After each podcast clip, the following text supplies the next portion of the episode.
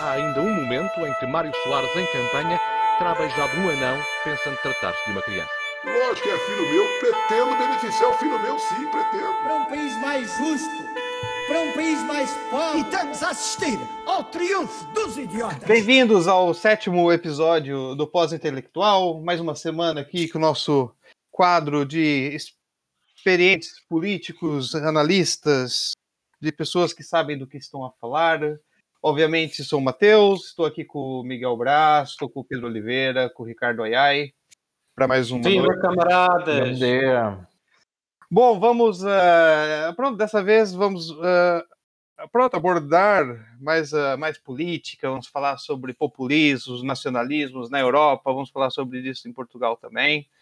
Um, bom, em outubro do ano passado, Portugal teve as, as suas eleições legislativas, onde o, o Portugal acabou por sair de um clube bastante exclusivo de países da União Europeia, onde a extrema-direita não tinha, uh, uh, como se diz, uh, um assento, uma representação, exatamente essa palavra que está à procura, no parlamento. Né? Isso aconteceu quando o Chega elegeu um deputado, né, o único deputado, depois conseguiu um pouco mais de 66 mil votos, e, e, passou a ser, saiu desse grupo um pouco exclusivo, como já disse, que agora apenas Irlanda, Luxemburgo e Malta fazem parte.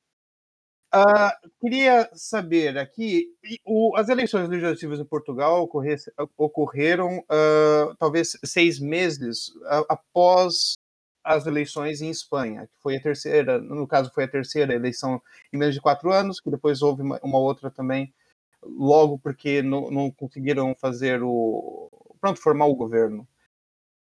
Nessa primeira eleição, em abril em 2019, na Espanha, o partido da extrema-direita também espanhola, o Vox, conseguiu uma certa representatividade bastante forte no parlamento. Vocês acreditam que esse sucesso da extrema-direita, eu digo sucesso, eu digo essa, esse aumento da influência da extrema-direita em Espanha, teve uma certa influência em Portugal? Não acho. Uh, não acho que tenha tido. Uh, para ser sincero, os portugueses pouco ligam à política em Portugal, quanto mais à política espanhola. Uh, embora a proximidade dos dois países seja latente, não acho que tenha tido qualquer tipo de interferência, até porque a realidade dos dois países é completamente diferente. Portugal é um Estado unitário, tem, tem só uma cultura, uma língua. Uh, e, e, Espanha tem. Espanha é um país multinacional, pode-se dizer assim, com várias nações, várias culturas, vários povos, várias línguas diferentes e é um país, em termos políticos, muito mais sectário. E o, Vox surge uh, com alguma força em Espanha em, em, circunstâncias diferentes daquelas que o Chega surgiu em Portugal. E, e acha que pronto, ou, apesar de não ter uma influência direta ou indireta, mesmo como disse, é verdade, talvez a, a, a part participação, a questão dos votos, a abstenção é altíssima em Portugal também. Então, isso também talvez tenha uma certa influência uh, nessa. Nesse, isso, isso o, o Chega foi 1,3% da, dos votos. Né? Foi 20%, dos 30% dos votos foi em Lisboa. Acha que isso tem alguma ligação? É, sendo em Lisboa ou nas zonas assim mais assim em Portugal, uh... é uma variação regional? Não, Lisboa é aquele círculo eleitoral onde é fácil eleger qualquer tipo de, de facção uh, política. Uh, é onde vive mais gente e, embora seja uh, a cidade mais ou, ou, o centro mais multicultural do país e, e, onde existe mais mistura de, de vivências e de, e de pessoas há sempre espaço para eleger esse tipo de, de, de, força política. Não nos podemos esquecer que o Partido Comunista, onde elege a maioria dos deputados, é também no Distrito de Lisboa.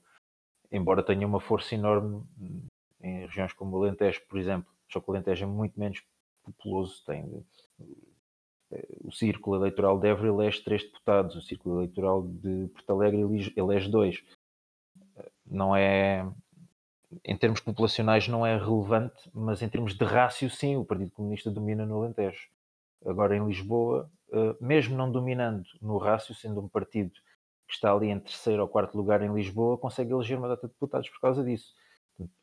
O Livre, o Livre, por exemplo, também elegeu a deputada a que já, não, que já foi condenado ao ostracismo pelo Livre, eh, mas foi eleita também pelo Distrito de Lisboa. É, é do outro lado, é do outro polo extremo do, do, do espectro político. Portanto, eh, não, acho- não- não acho que tenha alguma grande, influência aí. Eu acho que o sucesso do Chega teve aqui dois pontos importantes. O primeiro, que acho que é o principal, é que o cabeça de lista era uma figura pública e não só figura pública, era uma figura ligada ao mundo do futebol. Isto só em si agrega uma série de votos ah, ah, ah, inerentes a essa, a essa condição. O segundo ponto, que também, é apesar de ser secundário, também é importante, é que dentro do extremismo do Chega, eles conseguiram organizar as ideias de uma forma moderada. Vocês conhecem bem partidos como, por exemplo, o PNR ou, ou, ou aquele da. Como é que é o nome daquele movimento do Mário Machado? A Nova, Or- Nova Ordem. Social. O Nós, exatamente. exatamente. Uh, esses partidos são abertamente e de uma maneira, eu não sei como é que é de pôr isto, mas de uma maneira brejeira, são xenófobos e, ra- e racistas. O Chega consegue criar um tipo de, de construção e de, de- de construção do discurso, exatamente, uma subtileza de discurso consegue disfarçar mais ou menos este tipo de, de- de- de este tipo de xenofobia e de racismo, consegue disfarçá-lo. Ah, eu acho que eles conseguem isso porque vão buscar hum, scapegoats, como por exemplo os ciganos, e conseguem ir buscar situações reais e problemas reais que as pessoas vivem todos os dias. Então eles conseguem disfarçar o discurso arranjando exemplos ah, ah, de, de problemas sociais que existem e basicamente construindo esse discurso como se fosse um problema tipo geral do país e uma coisa que tem que ser feita imediatamente ou isto cai tudo em colapso. Os ciganos é, é um exemplo disso, claro. Ele, basicamente o, o- Chega conseguiu catapultar este problema dos ciganos que representam 0,3% da população conseguiram ah, puxar isto para o mainstream, ah, ah, como se fosse um problema social imenso e urgente.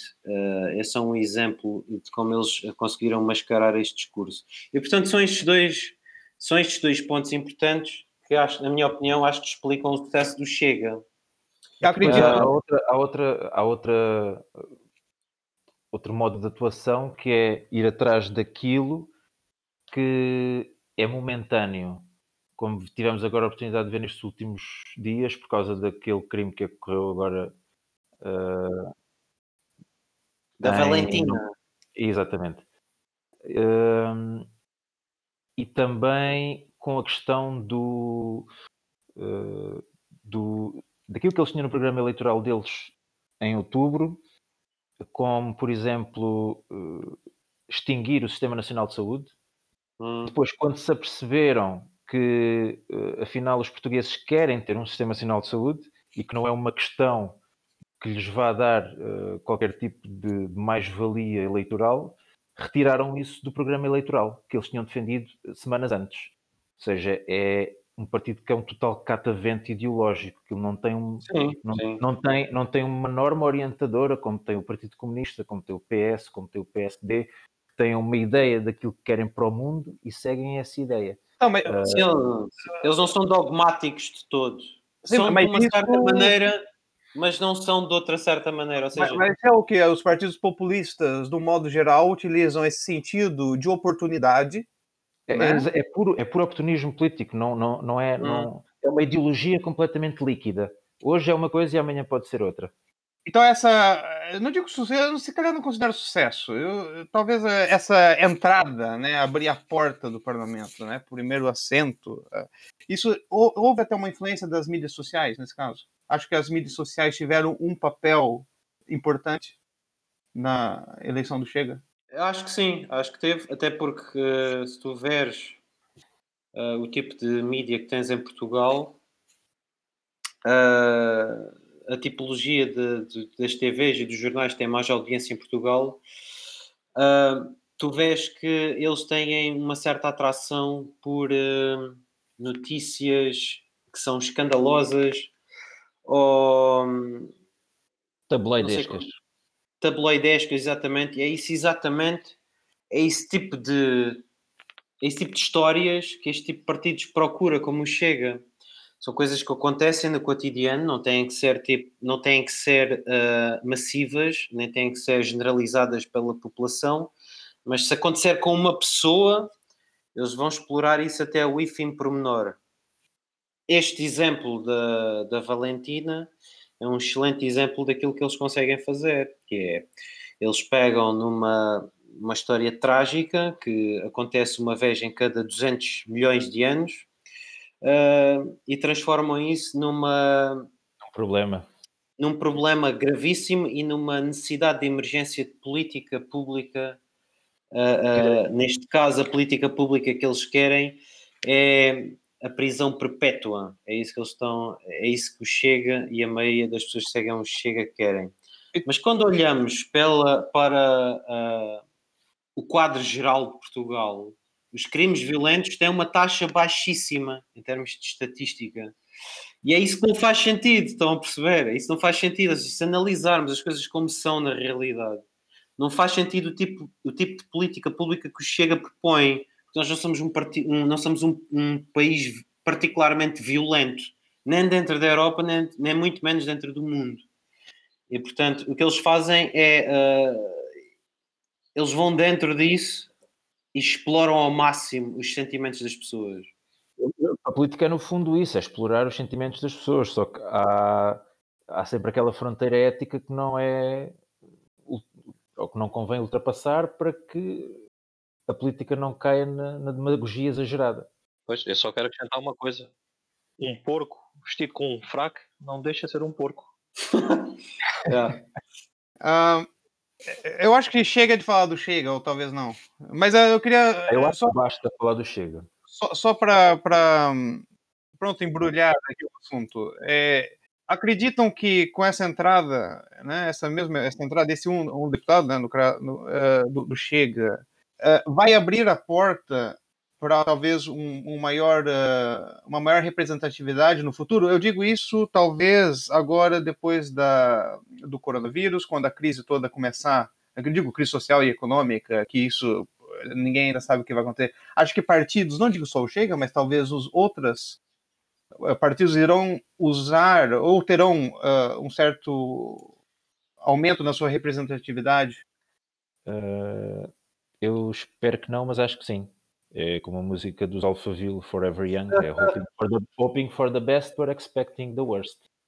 Acho que sim.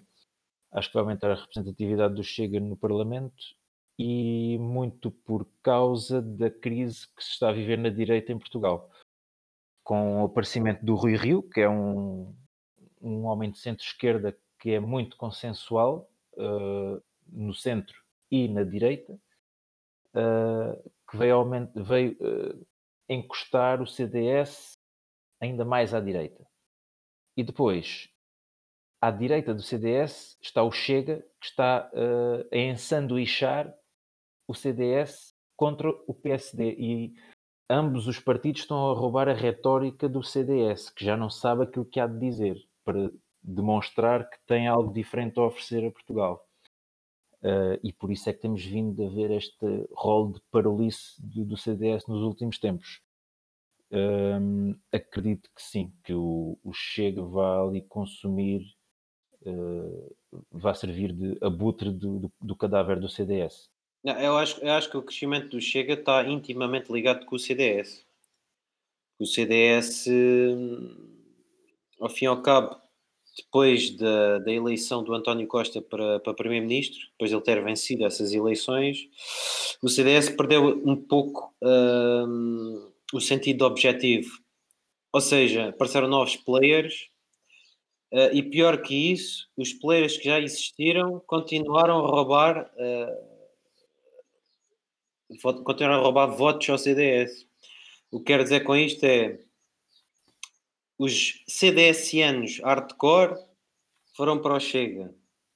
Os, CD, os CDSianos uh, liberais foram para o PSD ou para o PS. E os Não é CDS... é, é, passaram a votar no PSD sim, ou sim. Estou a, falar de ele... Estou a falar de eleitores, hein? atenção. Sim, sim. E aqueles que sobraram, os mercados de nicho e as pequenas migalhas, foram para partidos tipo a Iniciativa Liberal, que também uh, aleijou um bocado o CDS. Esqueci e com isto quer dizer o quê? Exato, exato. E com isto quer dizer o quê? Não, epá, não importa, a culpa não é do Francisco Rodrigues dos Santos, atenção. Não importa qual é o líder que lá está. O CDS está condenado a desaparecer ou a tornar-se irrelevante na política portuguesa. Não há maneira de dar em volta a isto, não há mesmo não estou a ver nenhum cenário onde isso seja possível. Isto, concluindo, o que é que eu quero dizer? O Chega ganhou tração com o CDS. O Chega é o novo CDS.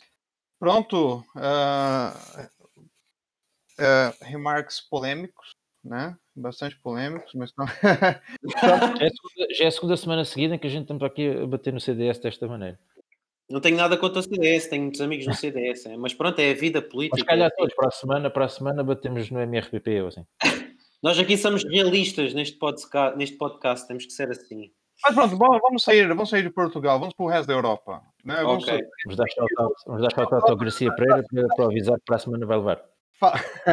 falamos do uh, pronto, nacionalismos, né, essas coisas que existem, vários tipos de populismo, e, e esse sentimento anti-europeu também, nós vimos bastante na Itália, né, principalmente Matteo Salvini, uh, com, com o Liga dele, né, que uh, pronto, teve um alto sucesso, teve muita influência também, mas depois deu um tiro no pé, né, quando quis, pronto, fazer uma eleição, uma segunda eleição, né, para consolidar o poder, mas não conseguiu. Os, o, o, partido, o Movimento Cinco Estrelas no, na Itália, uniu-se né, ao Centro Democrático, que é uma coisa bastante inusual, um anti-establishment contra-europeu com um partido de, de esquerda uh, como o centro-esquerda, centro como o Centro Democrático.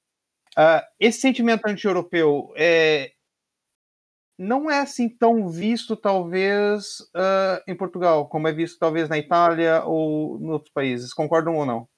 Sim, uh, em Portugal não há nenhum movimento assim que seja manifestamente anti-europeu, se calhar o Chega.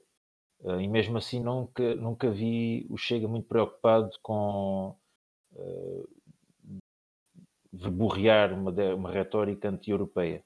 Até porque seria seria completamente uh, irónico vá, uh, ver o André Ventura uh, de repente tornar-se anti-europeu, que há quatro anos atrás, quando estava ainda no PSD, era dos maiores pró-europeus e troiquistas que havia, a defender o governo da altura e, e aquela, aquela, aquele mindset do, do bom aluno o governo de Passos Coelho queria passar. Ele era dos maiores defensores de, do comportamento de Portugal naquela altura face à Europa. Portanto, se ele virasse agora ao contrário, eh, diria muito daquilo que é o Chega e diria muito daquilo que é o André Ventura. Um, mas em Portugal não, não há, uh, pelo menos até agora, uh, nos últimos tempos, não há nenhum partido que manifestamente uh, pegue nessa, pegue nesse, nesse, nesse nicho. Uh, talvez pudesse, se o Chega existisse no tempo da Troika, uh, talvez, talvez se pudesse pegar por aí. Uh, mas creio que também existe, já temos o, o, Partido Comunista que é anti-europeu e, e, sempre que, que existem aqueles que são manifestamente anti-europeus, normalmente dão ouvidos ao, dão ouvidos ao PCP, não dão. É para aí que eles se viram.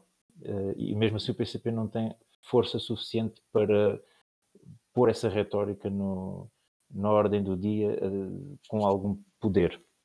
Um, uh, não acho que, que, em Portugal haja esse perigo para já. O único partido que antigamente era manifestamente anti-europeu era o CDS. Paulo Portas era dos maiores anti-europeus que havia. Foi contra o euro, foi contra o espaço Schengen, foi sempre contra tudo. Depois, quando começou a fazer parte dos governos, virou ao contrário. Pronto, mas isso do, do esse sentimento anti-europeu nos partidos também mudou bastante, talvez a partir de 2016, quando começaram a, aquela crise de imigração, a Europa já não conseguia se é, gerir, aqueles movimentos já Uh, talvez alguns partidos políticos a ganhar uma certa representatividade no parlamento, no, digo em Portugal, mas digo talvez na Alemanha, uh, Dinamarca. Portugal não sofreu praticamente nada com, ou nada mesmo com, com a imigração uh, do, do Médio Oriente. De, é um país onde não existe grande comunidade islâmica, nem existem grandes fluxos de refugiados também por aí não ouvi por onde pegar. E com a saída do Reino Unido agora do, da União Europeia, acreditam que alguns países uh, irão desenvolver, alguns partidos irão surgir, não digo no Reino Unido, mas digo fora do Reino Unido, países que vão realmente promover uh, talvez um referendo para sair da União Europeia? Acho que abriu também a porta para isso, para outros países? Depende. Uh, eu acho que depende porque eu se fosse, isto falando, eh, eu pondo na perspectiva de um político de extrema-direita, uh, eu se fosse líder de um partido que estava a alcançar uh, ou que estava em perspectiva de, de me poder vir a tornar em, em governante ou, ou, em presidente ou, ou em primeiro-ministro de um país, sendo de um partido de extrema-direita, eu não sei se não seria mais vantajoso para a extrema-direita eh, criar uma espécie de liga europeia de, dos países dessa direita radical para tomar o edifício da União Europeia, a estrutura de poder que a União Europeia já tem. Porque eh, se nós formos, eh, não basta pensar muito para saber que a estrutura da União Europeia concede aos países que dela fazem parte um poder extra naquilo, numa uma palavra a dizer no mundo uh, que é diferente da palavra a dizer que Portugal tem sozinho, ou que a República Checa tem sozinha, ou que a Alemanha, mesmo sendo o país mais poderoso da Europa, tem sozinha. É um grande bloco. E um grande bloco significa poder. Enquanto existe essa estrutura de poder, é vantajoso para um país uh, permanecer dentro da esfera dessa estrutura de poder. É claro que há sempre desvantagens mas eh, vejo ou, ou, ou, veria mais vantajoso para as extremas direitas uma, uma espécie de uma união para tomar o edifício de poder da União Europeia em vez de saírem dele. Ou então, saírem dele, tentarem criar um projeto uh, próprio. Mas creio que a primeira seria mais uh, vantajosa. Mas o Salvini, ele tentou, ele tentou fazer uma coisa parecida. Ele tentou, acho que foi ano passado, até o início desse ano, não, não foi início desse ano, foi ano passado, aliás, tentou juntar os partidos de extrema direita ou pronto de direita, né, de alguns uh, países europeus, né, para se juntarem e formar um, um plano para os próximos 50 anos de como será a extrema direita na Europa. Né? Não, deu, não sei se deu muito certo. Inicialmente não deu muito certo. Parece que só foram para dois ou três países, dois, dois ou três partidos que fizeram parte do, dessa reunião. Então, uh, pelos vistos, uh, por enquanto, acho que. É porque isso não é fácil fazer, porque não existe uma ideologia por trás. Ao contrário daquilo que aconteceu na Guerra Fria, em que existia uma clara ideologia de ambos os lados, em que existia o liberalismo, que era defendido pelos, pelos Estados Unidos e pelo Ocidente, e o marxismo, que era defendido por Moscou e pelo, pelos países que estavam alinhados com, aquele, com, com a União Soviética. E todas, esse, todas essas ideologias estão teorizadas. Existe um caminho que aquelas. Existia um projeto que eh, era suposto ser seguido. Agora, o populismo não tem isso, é, é, é, é líquido. Hoje, hoje preocupa-se com uma coisa, amanhã preocupa-se com outra que pode ser já completamente diferente. Uh, isso dificulta uh, a criação de, de, um caminho comum para esses países, porque eles olham para o próprio país e tentam ver onde é que podem uh, mandar papaya para tentar sacar votos em determinadas alturas ou em, em, determinadas circunstâncias que já são completamente diferentes noutro país e que têm outro interesse nacional. Uh, é, difícil, é difícil não havendo uma, uma norma orientadora por trás. Bom, e até que ponto os partidos de extrema direita estão dispostos, dispostos a alinharem-se com partidos de espectros políticos diferentes uh, ah, para terem uma representatividade no, no parlamento ou até na política nacional? Uh, sendo oportunistas como, como são, uh, acho que iriam tentar, pelo menos iriam tentar com com os partidos à direita em primeiro lugar e depois, se calhar, talvez com alguma extrema esquerda radical, mas eu não, não por acaso em Portugal não vejo isso acontecer. Um, e talvez, talvez uma coligação à direita, mas isso depois já tem a ver com uh, a questão ética de, da oposição à direita. Uh, se eles estão dispostos a uh, vender a alma a um partido de, de extrema-direita, que é tirar ao lixo tudo aquilo que é a ideologia do partido. Eu não sei se será vender a alma, não sei se será vender a alma. Repara, tu tens no partido uh, do governo italiano o, o Movimento 5 Estrelas, tu podes dizer que é um movimento que vai desde a extrema esquerda à extrema direita. Aliás, é, há, um, há, uma certa dificuldade em caracterizar qual é que é a ideologia desse, desse partido. Eu acho que ao fim e ao cabo pode acontecer partidos de extrema direita uh, aliarem-se a partidos de extrema esquerda, porque ao fim e ao cabo, como muitos cientistas políticos uh, referem, as, os extremos tocam-se no espectro político, portanto, como defendem tantas uh, políticas em comum, pode acontecer. Veja isso acontecer em autárquicas, em, em situações autárquicas. Uh, acho que isso é muito mais fácil acontecer aí, tal qual como acontece. Uh, como, por exemplo, a Câmara de Louros tem uma coligação entre uh, a CDU e o PSD, se não estou enganado. Acho que não estou a dizer nenhuma burrice. Sim, mas o Bernardino é, o Bernardino é passado dos cornos, é diferente. Uh, acho que vejo isso a acontecer mais na, nas autárquicas uh, do que na política nacional. Mas quem sabe? Já estamos aqui já, já no final da nossa discussão. Vamos passar agora para o nosso último quadro, o das recomendações. Um, começar com o Pedro. Bom, para, para continuar a minha espetacular intervenção deste episódio, uh, queria recomendar um livro do, do António Lobantunes chamado Cartas de Guerra, que é um livro que aborda correspondência pessoal entre ele e a mulher na altura em que ele teve destacado na, na guerra do ultramar e o conteúdo das cartas mostra vários assuntos e vários, vários contextos da vida dele na altura, como a sua, o seu crescimento para escritor, os sonhos que tinha nesse, nesse campo, a relação com a mulher, etc. E queria... E tipos de linguagem diferentes. Sim, exatamente. O contexto íntimo das cartas é realmente marcado. E pronto, fico-me só por aí. É suficiente, um livro é suficiente. Como eu já disse nos outros episódios, né? A literatura é algo que tem que ser apreciada. Sim, exatamente. E a correspondência privada das outras pessoas, então, ainda deve ser visto, deve ser visto com mais cuidado ainda. O mais engraçado é que ele nem sequer autorizou esse livro, ou, ou estava contra, que foram os filhos que publicaram, se não estou enganado. Foi sim, senhor. Foi como uma homenagem à, à falecida mulher. Mas pronto, agora aí para o povo ver. Sim, exatamente. Recomendo. É bom serem voyeurs. então, ai ai. Uh, eu venho a sugerir uma série e um site. Já que entramos na semana passada a sugerir sites também. Ah, já, estamos em todos os, uh, os domínios é, já. Uh, tal e qual como César Peixoto dominava todas as áreas do campo. Mal, mas dominava todas as áreas do campo. Uh, venho sugerir o site hemiciclo.pt, que é um site já com uns dois, três anos, se calhar, não estou enganado,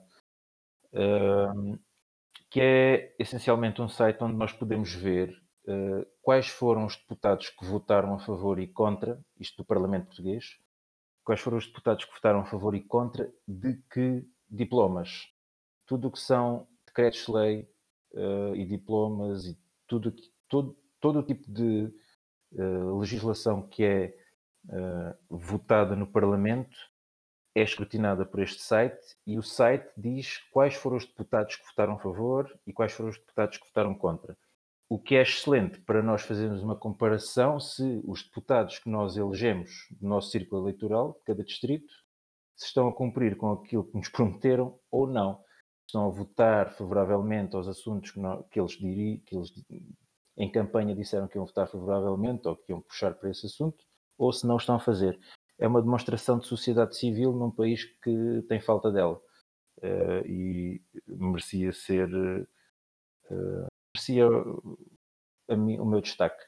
A série é o The English Game, da Netflix, que acabei de ver há dias, que aborda o início do, da vida do desporto que é hoje o futebol que, como se sabe, foi inventado na Inglaterra. E, e começa também a, a, ver os problemas que foram criados na altura, porque o futebol era um desporto de, da elite, Lords, uh, foi criado por, pela elite, e começaram a aparecer equipas amadoras também, mas de trabalhadores, fábricas. Uh, common, uh, commoners, como se chamam aí na, no Reino Unido. E, sim, a plebe. E isso começou a causar problemas porque os jogadores uh, trabalhadores uh, começaram a ser pagos para jogar futebol, para derrotar as equipas uh, da elite. E isto começou a fazer com que o futebol se começasse a profissionalizar no Reino Unido e a causar problemas que na altura era proibido os jogadores serem pagos para jogarem futebol. e é, é, um bocado irónico terem sido, ter sido o, a classe trabalhadora a provocar que o futebol tivesse, uh, tivesse esta componente importante que é o dinheiro uh, e não os lords que estavam completamente contra isso, que para eles tinha que ser um desporto amador.